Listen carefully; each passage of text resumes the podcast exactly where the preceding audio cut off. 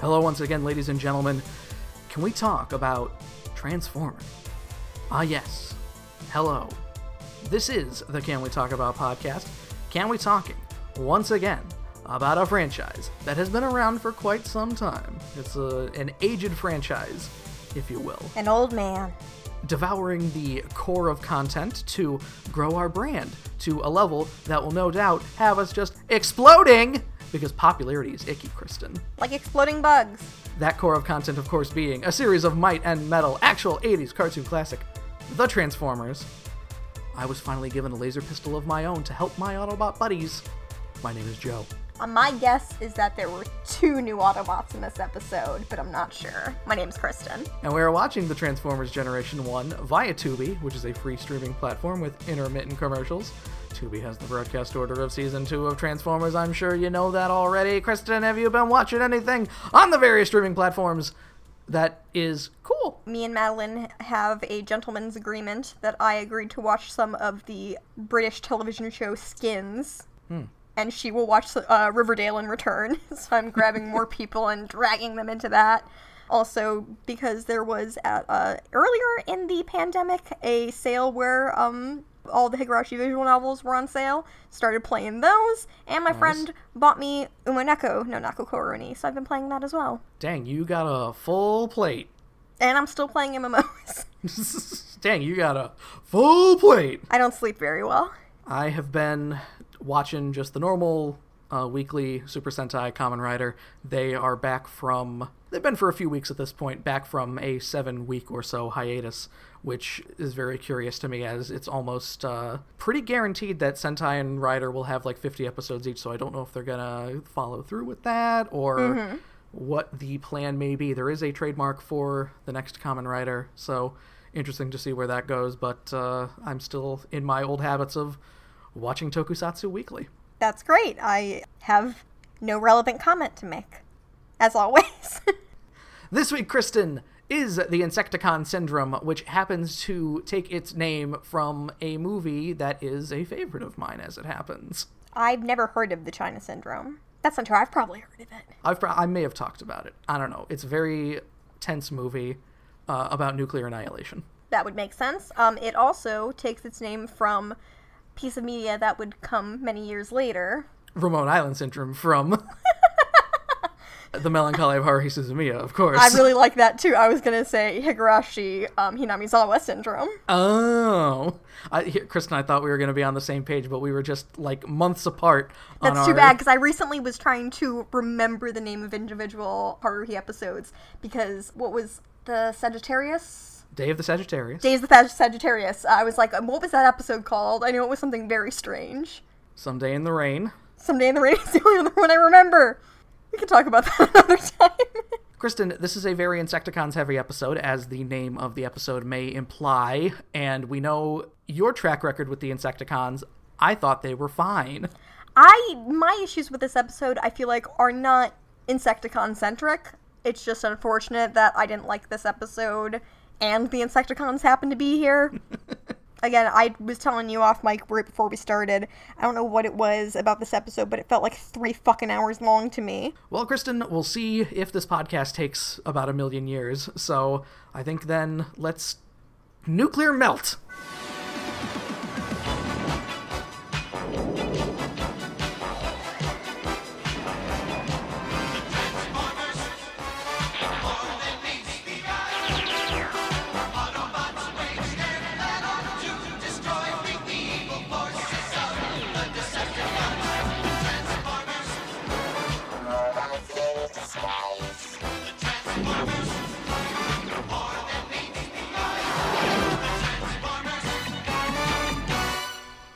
The Insecticon Syndrome, written by Douglas Booth, who last gave us Atlantis Arise. I want to say that I referred to Douglas Booth as the Mary Screens of. No, was it Mary Screens? I don't even remember at this point. remember. It was. It was. He was the Beth Bornstein. That's what it was. Okay.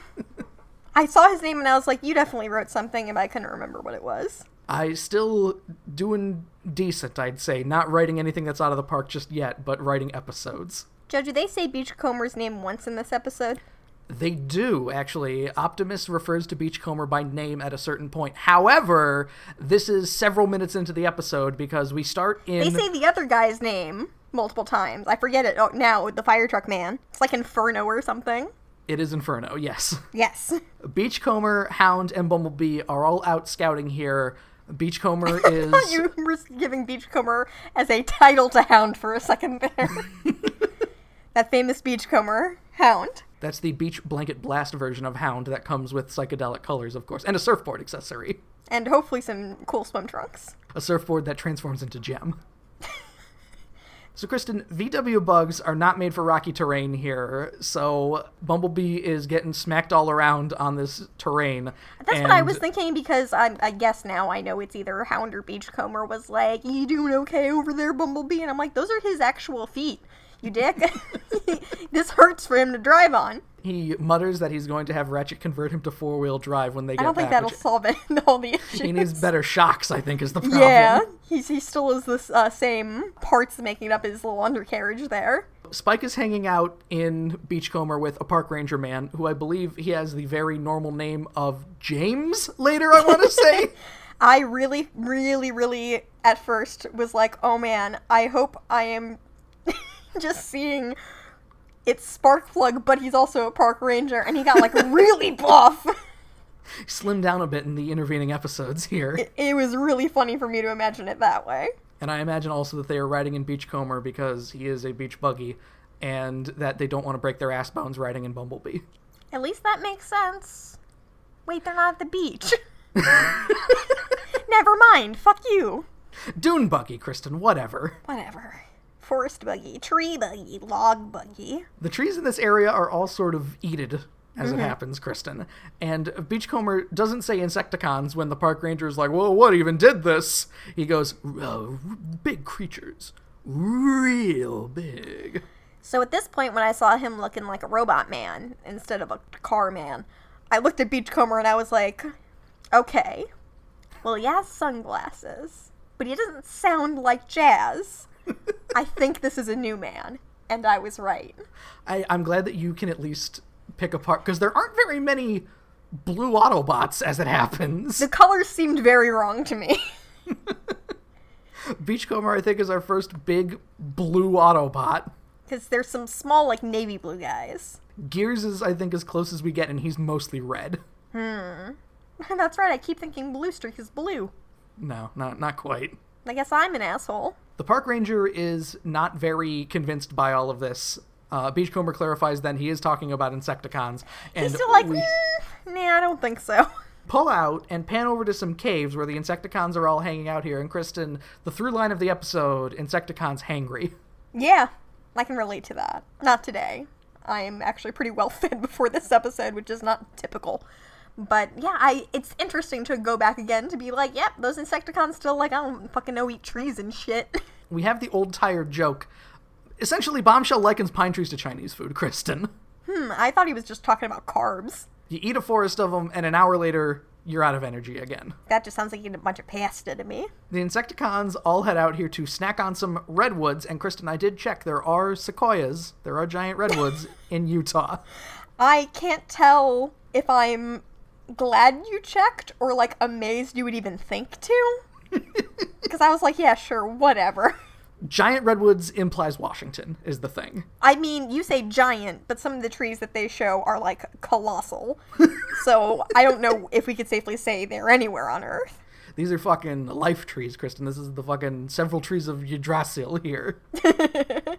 And they're all just getting chewed up and knocked over. Transition one, back to the Autobots and the park ranger here. He does not believe Beachcomber's summation that this was Insecticons. Again, we're still on the same beat. We didn't really need a transition here, or everything was kind of. Did we need to do this first before we cut to the Insecticons? I Oh, don't whatever. The, the whole point is for him to say, I don't even think giant robot bugs are bad at all. That's right. There are two instances in this episode, Kristen, of one line and then another transition. I did really enjoy that. This feels like this scene was maybe supposed to be in the last scene, and for some reason they just clipped it out and pasted it in somewhere else, and we're like, oh no. And I put in my notes, I spent more time writing about that single line of the park ranger going, I don't believe giant robot insects exist, even though he is standing in the presence of a giant robot jeep. And later, it seems like army men know that Insecticons exist, so pick up a newspaper sometime, Dick. The Insecticons are eating trees after Transition 2 here, and a separate park ranger man is looking through some binocs. I think he's the one who contacted Park Ranger 1 and was like, I see some. He didn't use the word phantasms, but in my mind, that's what he said. He says figments here, Kristen, which reminds Figments me eating trees. Figments eating trees, which just reminds me of, of course, the de facto mascot of Epcot. We've brought up the life, the Wonders of Life Pavilion at least three separate times, Yes, and it now just- it's time. Now it's time to bring up the Purple Dragon Figment. Uh huh. Never been there. Not interested. Eric Idle. True, it's not a great ride. Uh-huh. And Buzzy. There's my other reference. There you go, perfect. Stolen. Never got to ride that ride because we never went to the Wonders of Life Pavilion. Never even knew it was there. It's fi- It's hard to find, Kristen. they hid it back there because it sucks. Park Ranger 2 here, who is Mike, contacts Park Ranger 1, who I was wrong. His name is not James, it is Jeff, in fact, Kristen. You idiot. How did you mess that up? Giant figments eating trees. Jeff is confused by this, and high ass Beachcomber, which Kristen, I believe Beachcomber's characterization is high, Seems is chill. Insecticons probably think humans are figments too. That- Whoa, man. That's wrong with my brain. I see BC in your notes for Beachcomber, and my brain is like, that's an interesting abbreviation for Bumblebee. Jeff, I think I'm an idiot. The Decepticons are just like out and about looking for the Insecticons. That that's our introduction to this scene. That, that's that's what we got so far. Is the Decepticons are looking specifically for the Insecticons here because they're they're needed for Megatron's plan here. For They some got an reason. energy vampire sort of plan. and uh, we make it known to the audience that both Megatron and Starscream, and in essence the entire Decepticon force, because Soundwave is basically a I, Soundwave is basically a robot, is what I was going to say. he is in fact a robot, but has no You take that back. He's not a Cybertronian, it seems like, and Thundercracker and Skywarp, who the fuck cares? but yeah, um, Starscream. What Starscream means is that he just doesn't like the Insecticons. What he says is that he does not trust them. And Megatron's like, "Fuck you, I don't either. We're just gonna do the plan first, and then we'll, I don't know, kill them when they're not looking or something." And that goes great. I don't know why Megatron thinks this is going to work, where he's just like, we're going to use the Insecticons to our advantage, then we're going to take a can of raid to their ass, and we're never going to have to deal with them again. I yeah, he is an interesting thing where later in the episode he's like, "Cool, so we're done with the Insecticon phase of this plan. Let's just kill them before we go." it's like you don't have to do that. No one's making you. Soundwave notices here as they approach the Insecticons that the Autobots are showing up as well. So the Decepticons land, and they decide that they'd rather watch this battle than fight. so they get to check their cool action robot fight Insecticon sequence. There's too much robot fighting in this episode. I think that's my main issue with it. Well, first, Kristen, we have Mike, Park Ranger Mike, the, the Yes. Figment Man, the Fig uh-huh. Man, driving toward the Insecticons here, seeing them and being like, whoa, zoink, Scoob, and then driving past them. Bombshell makes a crack about human drivers here, just being like, oh, ooh, weird, almost coded racism, but I'm a robot. I mean, I guess he could have been like human woman driving. Whoa! I'm allowed to make that joke, you're not. Mike drives basically past the Autobots here and nearly runs Bumblebee off the road while driving away and warns them of the ma ma ma ma ma ma monster Zoink Scoob. Uh, Am I like misremembering? I feel like Bumblebee has a little bit of a rough time this episode. I don't know if we get much more from Bumblebee after this, actually. I know Megatron has some dramatic stuff that happens to him.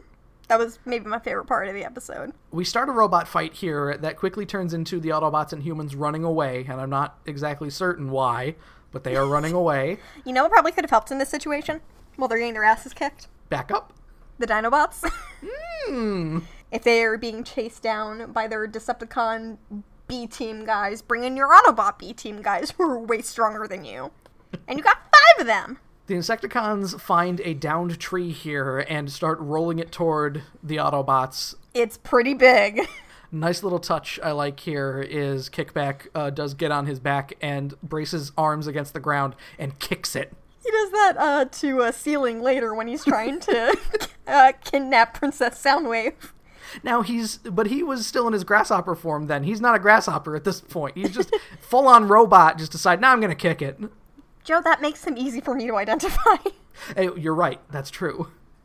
Use those little leggies. The good guys somehow find themselves in an ankle deep river as the log is pursuing them very quickly. And Kristen, So the problem is that they're running in the same direction as the log. But like it's a wa- it's a lot it's long.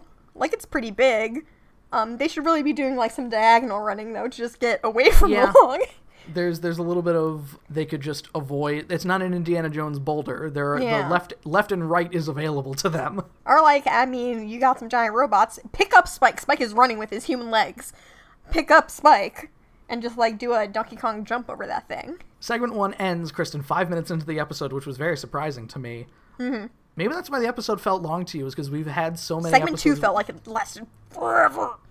segment one ends normally about 10 minutes into the episode and here we are five minutes in as we see all of the autobots and the park ranger and spike flying off the edge of the cliff with the tree and the insecticons celebrating Yeah, because they're super dead. I was surprised. I thought there was going to be some kind of last minute thing that they did. I mean, obviously they're not actually dead, but uh, to show them, quote unquote, getting clobbered by the log and then thrown off a cliff. That's pretty fun. segment two starts the insecticons are still celebrating the decepticons make their way over megatron being like ah you did you did pretty good you know Hey, you did, you did okay you beat the Autobots. It's almost like that's something Megatron can't do.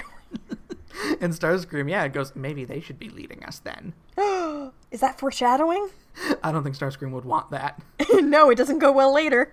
So when the Decepticons land here, Bombshell refers to the crew as Megatron and his merry mechanical men, which Kristen, this incenses Starscream. I'm not a merry man, I'm a sexy man. Megatron stops him here because they are here to talk business, not trade insults. We're not here to talk about how we're going to pop off the Insecticons as soon as they turn around. And Kristen, here is where we see that the Autobots falling off the cliff at the end of segment one was actually all a clever hologram plan by Hound. I feel like I never remember Hound do hol- holograms. I'm sorry, holograms until after he has already done them. Like I'm never like, oh, you know what? That probably was a hologram. I'm like, um, that was some hologram bullshit. Damn it. That's right. That's what Hound does. Yeah, they're hanging out about 12 feet below the rock face here uh, on like a separate second cliff. Uh, yeah, I guess they just hopped down there. I think so. Now, Kristen, I assumed that the Autobots would be able to hear the Insecticons and Decepticons talking to one another from here, but we specifically see Spike and Bumblebee running away to just get back up to where they were before. And To do some unwitting reconnaissance, I guess. essentially, yes. I mean, isn't that the best kind? We always spy him by accident. That's our specialty. So, Kristen, the plan is the Insecticons will get a big old meal at the Nova power plant. So, this is a power plant plan. Potentially a dam plan, if depending on what is at this power plant. And uh, after that, the Insecticon should have enough power to siege the defense computer at some place called Iron Mountain.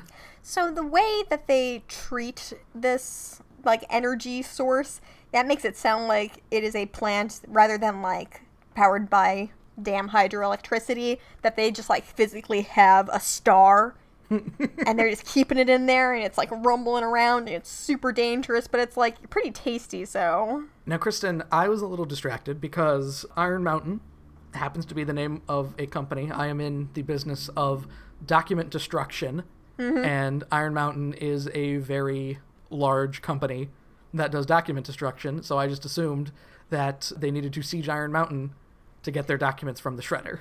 I was gonna say it's just a it's an Iron Mountain because it's a bunch of scraps of external hard drives, I guess. I'm surprised this episode wasn't called something something Iron Mountain. Mm, siege of Iron Mountain, fire on the Iron Mountain. Yeah, exactly. It sounds hooky enough that they say it so many times that it sounds like it should be more of a thing. Like if this showed up again two episodes from now, I'd be like, oh, okay, that place. But nope. I assume. I don't. I don't know for sure that Iron Mountain never comes back. It's just a feeling I have. like they would establish Iron Mountain as a large human like defense base where the Autobots can hang out or something. Yeah. But no, I don't think we're that lucky. Yeah. I don't fucking care anyway. So transition four happens because Spike and Bumblebee heard all that they needed, and they needed to radio Optimus. I think, yeah, Beachcomber was like, wait, where'd Spike and Bumblebee go? And then it turns out they're snooping. Optimus relays what's going on here to the Autobots, including newcomer Inferno, and Ironhide puts it pretty succinctly here, saying that if the Insecticons eat at Nova Power Plant, they will be strong enough to have us for breakfast. Over easy and sunny side up adds Jazz. And that's when I was positive that that other guy wasn't Jazz. Transform and roll out transition five. The Decepticons are all approaching the power plant, which has defense helicopters stationed here, I guess. Like, not even on a helipad, just like sitting out in the yard. just all lined up.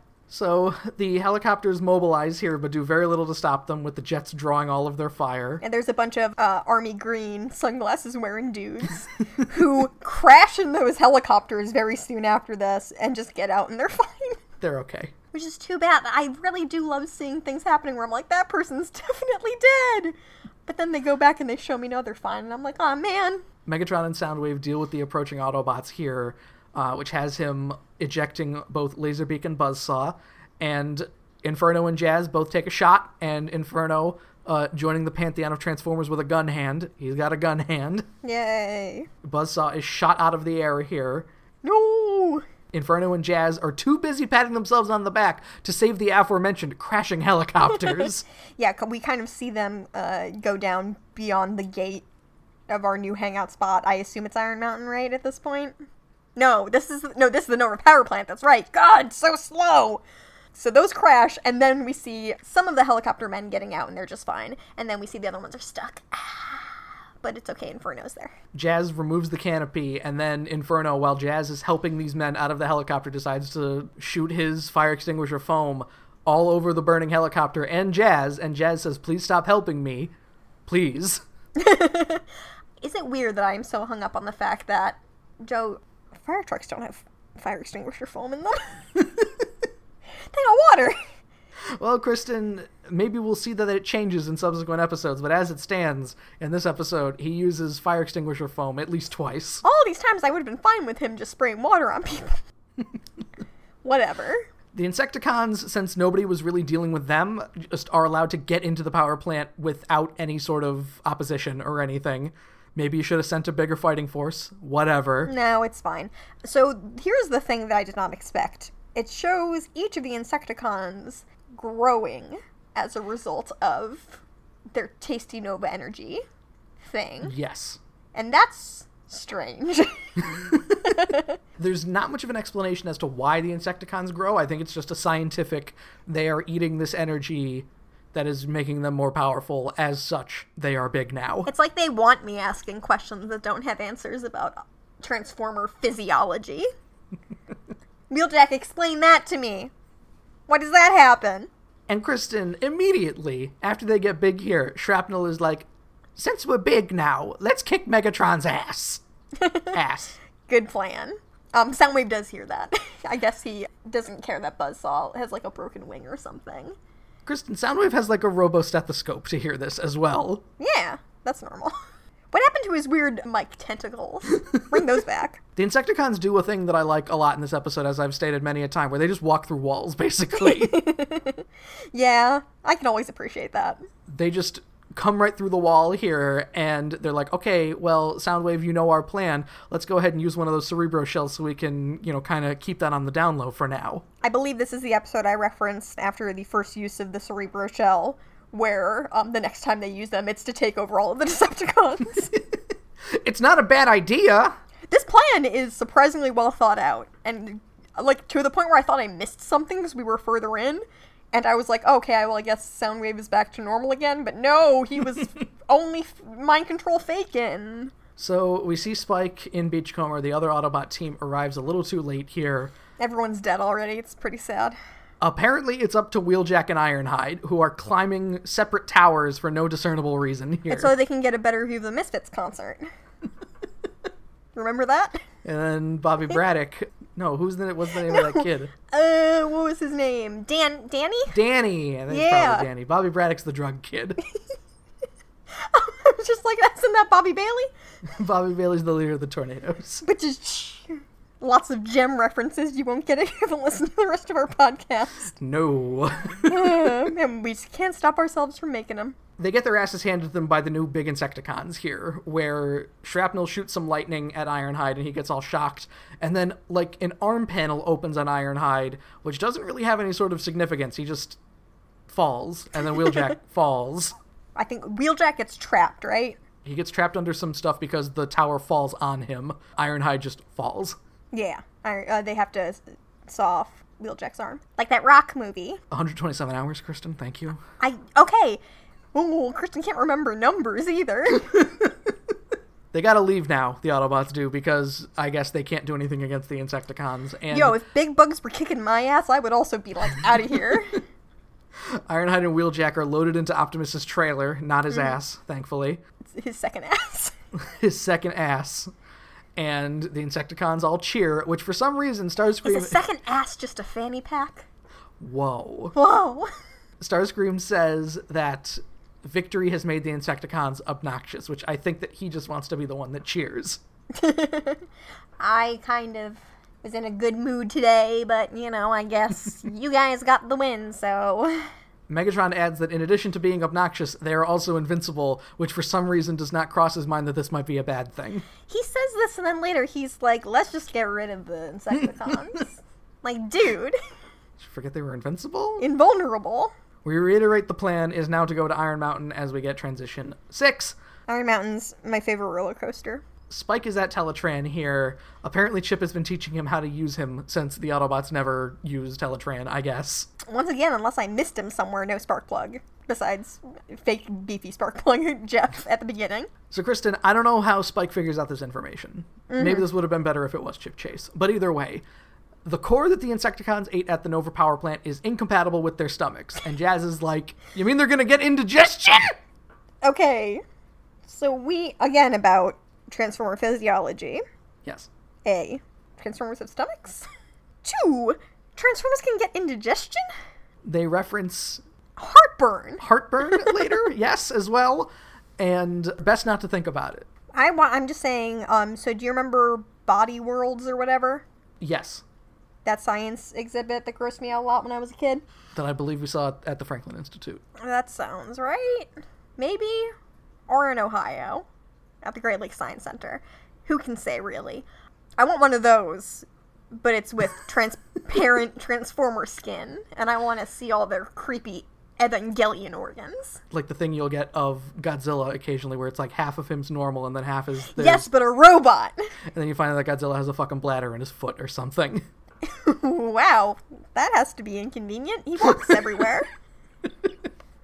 he always has to pee. That's why he's so angry, Kristen. I get it now. Jazz thinks that this will give them indigestion, but as it turns out, Spike is like, yes, indigestion so bad that they will fucking explode. I've been there. Woo doo doo doo. the Decepticons arrive at Iron Mountain here, Kristen, which looks like it should be an important place. It's like a big fucking tetrahedron with like a base around it. I don't think we ever super get into what's there aside from a computer with cool stuff on it. The Insecticons want the information to tap into the world's energy source eventually. Doesn't is that where they moved it from Teletran after it was stolen from Teletran? I, I did make note later of what about the world energy chip, but it's no longer into the Nightbird, so that does not exist clearly. Doesn't matter. Anyway, Megatron is loudly speaking to Soundwave too, by the way, as the Decepticons approach about how they're going to myrtleize and kill and rip apart and murder the Insecticons. And Bombshell is able to hear all this, and he's just like, huh, how about that? Soundwave's just like thumbs up. Uh, and sweet, love it. Iron Mountain has a direct line to Teletran, apparently, because we see Optimus Prime, help! Iron Mountain is under attack! Did they not know that's where they were going, or were they just getting their asses kicked so much they were like, we should leave now? I could have sworn that Spike and Bumblebee would have heard that. Yeah, that's what I thought too. They got their asses kicked and they needed to get a snack. They got to get some Capri Sun before they jump back into the soccer game. segment two ends with Optimus saying, Yes, the Insecticons being bombs is bad.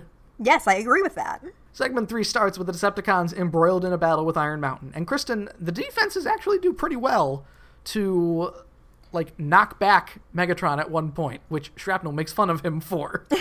Yeah, they got a bunch of um, mountain sentry guns they do, and which normal sentry guns. why do they have sentry guns in the mountain? I do not know. it just makes me think of um, the uh, Optimus Prime's arm sentry gun from City of Steel. I like that guy. I miss him. So, Kristen, the shortest scene in history happens here where Give me the prelude. before the Autobots left, they tasked Wheeljack and Ratchet to make an antidote Wheeljack was doing beaker science. so the Insecticons would not explode. And we join the Autobots in transit here, and the only thing that happens in this transition, after this transition that lasts before the next mm-hmm. transition, Extremely important. give me the line. Ratchet, Wheeljack, we're gonna need that antidote fast. Whoa!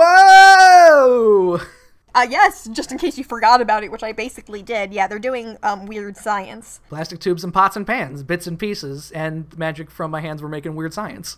I knew I shouldn't have said it. Magic and technology. Do the rest of the podcast by yourself. Is there? I like Oingo Boingo, Kristen. I'm sorry. I don't even know what you're referencing. the song "Weird Science" by Oingo Boingo. I thought it was a movie. It is also a movie. It is the song for the movie. In fact, Okay. So I wasn't that confused. Is that the one where they make a sexy lady or something? that is indeed that movie, Kristen. Why do I know that? Because you watched I Love the '80s. I guess so.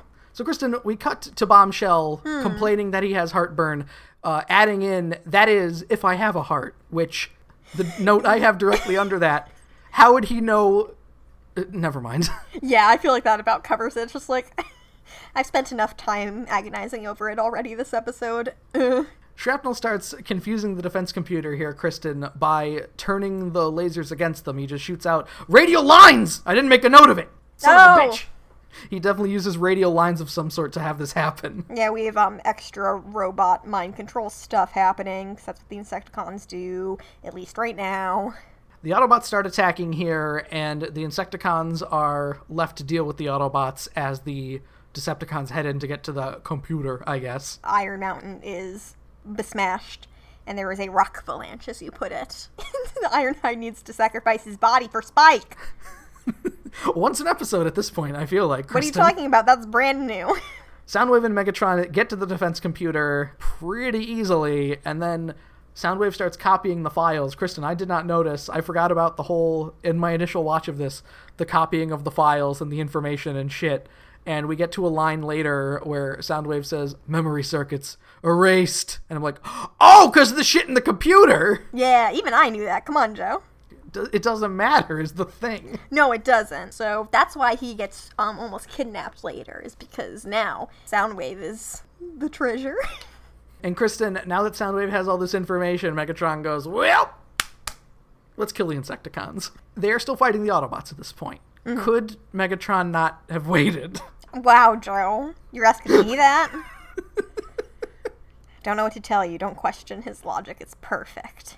Bombshell reveals that he had a Cerebro Shell plan all along because Megatron is announcing to Thundercracker and Skywarp, "Hey, it's hey, it's time to kill the Insecticons." And they don't move, so I guess they were already cerebro shelled also. And then Starscream gets Cerebro shelled, but Megatron is too quick for that shit, and he catches it in his hand and throws it on the ground. And Bombshell is not very happy about that, even though he seemingly has an unlimited number of Cerebro shells. He acts like it hurt or something, but I think he was just being a bitch about it. No, my plan! so Megatron's like, okay, shit! we are now improvising. Megatron's like, You are gonna get extra murdered now, motherfucker. And Optimus is like, Megatron, don't! They seem pretty convinced that specifically if Megatron's. What's his cannon called? The fusion cannon. Fusion cannon. My brain's like antimatter cannon. If that kills an Insecticon, that will make them explode. yes. Also, just time will make them explode. Also, yes. They're volatile, is the thing right now. Now, Kristen, it did not occur to me until this moment. This is very reminiscent of. There's a little episode called War of the Dinobots where there was a meteor that was going to explode, and Optimus goes, No, Megatron, don't shoot. Again, this is uh, another thing that's always slightly elevates the episodes for me. A little bit of Autobot Decepticon cooperation this episode, which I'm like, it's slightly different. I love it. Considering we got that last episode in the core, and I did not give a fuck, maybe that's how bad the core was. I think at least the core was kind of funny, right? The Insecticons then fly inside the base here as the jets turn on Megatron and Optimus, and Megatron hits them with one blast of his fusion cannon here, and that's enough to apparently knock them out, I guess. I mean, they seem like they run away at a certain point. I don't think we see them until it's time for Starscream to come back in the scene and be like, "What happened?" I do believe the Insecticons just get kind of excited too because they're like, "Good, they're just, the Autobots at this point, they're just defending us." Wheeljack and Ratchet arrive with the antidote in giant vials, Kristen. yep. And for the second episode in a row here, as stated, a truce is called between Megatron and the Autobots so a bigger threat can be dealt with. Transition 10. Though it seems like Megatron still wants to go in guns ablaze and it doesn't totally understand what he's agreeing to, but that's okay, it turns out fine. The Insecticons plan to use the information in the computer to tap into the energy reserves of the world. As stated, World Energy Chip does not exist anymore. Fuck it. No, it's um the chip with the energy reserves of the world information on it. It's a different thing. Megatron and the Autobots arrive. Spike, once again, I guess, setting up for the audience. Hey, don't shoot at Bombshell because he will. Don't shoot at any of them, quite frankly, because they will explode. And Megatron does not seem interested for a sec there. And then Bombshell starts getting a stomach ache, Kristen. His stomach starts hurty as he bends over and goes, Oh, my stomach. It hurts. Uh, Shrapnel's belly hurts too. Um, and then I don't know, they like do a big fart or something at Megatron, and he gets back through a wall. Shrapnel says that there is no time for belly aching, which weird lines for the Insecticons this episode where they just get weird, supposed to be sharp, cool guy, funny things to say, which I don't know about that. I feel sick, but must destroy. Yeah, then Megatron gets blasted here, which Spike conveniently notes, Kristen, and thank the Transformers wiki for pointing this out, where anytime that time needs to be told, Spike has a watch on in the shot, Thank God he synced up his watch down to the second. And then immediately the watch is gone in the very next shot. So, At least they thought to put it there at all. so Kristen, a thing happens here that I'm not sure one what the ethics are of this, and two how the physics work. Where Optimus runs up to the downed Megatron and is like, "Megatron, you gotta transform." And he kisses him and makes him turn into a gun. Optimus basically transforms Megatron himself. Like he kind of moves his hands around a bit as the animation changes to He you know crumbles him up like a foil ball. kinda like that's all that's basically what happens. I don't know why Optimus feels the need to do this. Maybe he's just feeling, I don't know, powerful or something. Kristen, the best way to distribute antidote is through a gun, of course. So well, they don't have any of those, so. as it turns out, Megatron is gone. So mm-hmm. Bombshell gets hit by the antidote first and starts shrinking, and notes in a very Wicked Witch manner, "I'm shrinking." What a world. I think, yes, and it's at this point where I was like, ah, I can kind of tell them apart.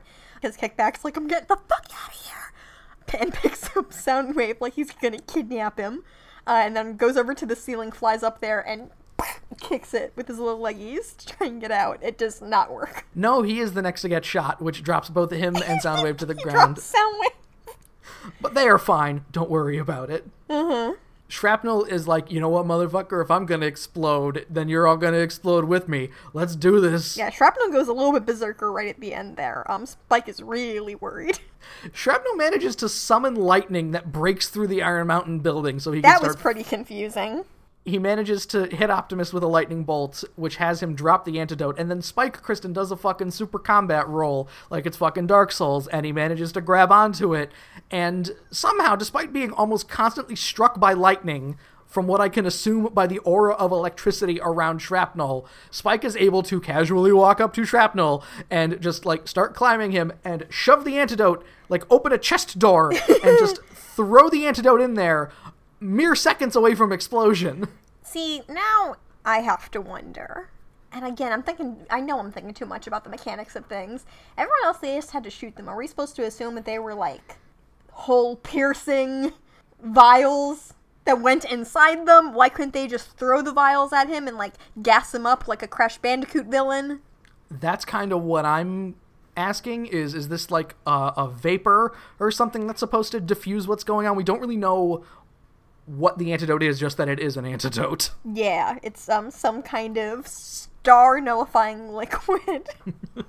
like, there's no good answer, so I don't even know why I ask. So shrapnel explodes, even though the antidote was in him, and it knocks everybody over. Here's where Soundwave's head gets knocked into the wall, and he gets a concussion, and he goes, "Oh fuck, my memory banks." He's like, uh, um, so that plot point is null and void now. So Shrapnel is in a million pieces, and For a second, I really thought he was going to be fucking dead. What's wrong with me? once again another weird line where Bombshell goes, "Hey, we're not that easy to swat. The Insecticons know how to get it together." As I think uh, Megatron has a whole line where he's like, I am bummed out that I didn't get to rip him apart myself. and then we just see his scattered corpse on the ground. And then, yeah, he has some kind of heal gun. Bombshell just manages to put Shrapnel back together with a shot from a gun. And Stars here's where Starscream and the Jets arrive, and Starscream's like, "What happened?" And the Insecticons all shove him out of the way as they run out. And then the Decepticons chase them, and we love to end episodes this way, don't we? the Insecticons gave us a lot of trouble, didn't they? But they seem to bug Megatron even more. Ha ha ha ha ha ha. Get like a play on words. Kristen, that was the Insecticon syndrome, and not my favorite episode certainly, but I think that there was some. I all right. a Few things that I'm going to say that I liked. I like that we mm-hmm. saw a forest. It's been the first time since I want to say the Immobilizer since we've seen a forest. I do still always think it's very funny when the Insecticons just eat things, because that makes zero sense. So it's a nice change of pace, at least, I guess. There were some weird questions about robot anatomy in terms of stomachs and hearts and such, where I would assume that it's just they convert what they eat into energy somehow. I guess there would have to be some sort of stomach adjacent thing that does that. I feel like I've made this point on the podcast before where I insist that I'm trying not to be pedantic, and then I'm like, wait a minute, I'm actually the most pedantic person in the universe. I really just can't help it. It's who I am. Kristen, what did you think of the newly introduced Autobots, Beachcomber and Inferno? Uh, they weren't annoying, so they might as well be my new favorites. That's not true. Wheeljack is still my favorite. Inferno has a very southern drawl from what I could tell, so like even more so than Ironhide. So the reason I even remembered his name at all is because when all the rocks fall on Ironhide or whatever, Inferno is also on top of him. Yes, that was Ah, it. yes. They all collapse on top of each other, and he was like, "Oh, you try moving around with tons of Inferno on top of you." And I thought he was talking about the rocks, and I was like, "It's not hot rocks. What are you talking about?" and then I was like, "Oh, that's that guy's name." of course. And it is, and he says, "You know, I got ten tons of rocks on me," and I'm like. Uh, Beatrice the Golden gave the Ushiromiya family 10 tons of witch's gold. Witch's gold, Kristen. Which is gold. Which is blue. I was gonna make some kind of red text joke, but eh, fuck it. it's hard to do in a podcast. But overall, I think Insecticon Syndrome, decent episode, a fine lead in to what we'll be getting next time, but we will get to that in a second. Now's the point in the evening where I'll list off all the fun contact things, where you can find us. You can follow us on the Twitter machine at CWTA Pod. You can follow me at Awktapus, which is A W K T A P U S. You can follow me at Marina Kazam. You can find us on the Apple Podcasts, on the SoundCloud, on the Stitcher Radio, on the YouTube, even leave a rating, give a review, and do whatever you feel like. You can also drop us a line, cwtapod at gmail.com, where you can tell us all about how to properly run away from a tree that is going toward you when left and right are an available option, as well as if enslaving your people that are supposed to be on your side is any less ethical than uh, enslaving your enemies. It's friendly enslavement. Like what they did with, um, Devastator.